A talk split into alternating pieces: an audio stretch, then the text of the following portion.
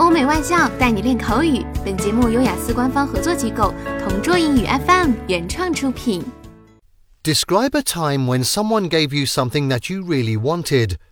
You should say who this person was, what this person gave you, why you wanted this thing, and explain how you felt when you got this thing. This topic reminds me of an unforgettable gift that my mother gave me. I've always been interested with photography, so I was quite surprised when my mom gave me an SLR camera on my 18th birthday. My interest started at a young age when smartphones were not yet popular.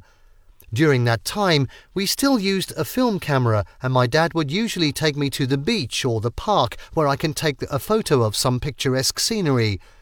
Before my birthday, my mom asked me what I wanted for my birthday, but I couldn't think of anything at that moment.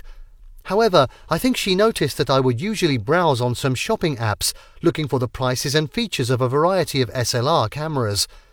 Honestly, I told myself that I would buy one once I have a job, so I can pursue my passion in photography, since I know how much these cameras would cost. I never knew that my mom would actually make this dream come true this early.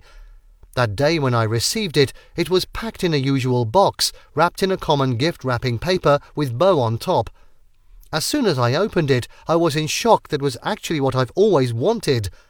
I felt like I was on cloud nine and I hugged my mom as tight as I can.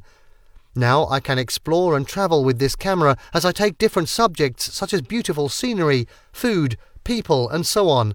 I will always be grateful to my mother. OK，以上就是今天口语话题的全部内容。想要免费获得雅思口语完整题库的小伙伴，快来关注微信公众号“同桌雅思英语”，回复关键词“口语题库”就可以啦。同桌祝你早日涂鸦成功！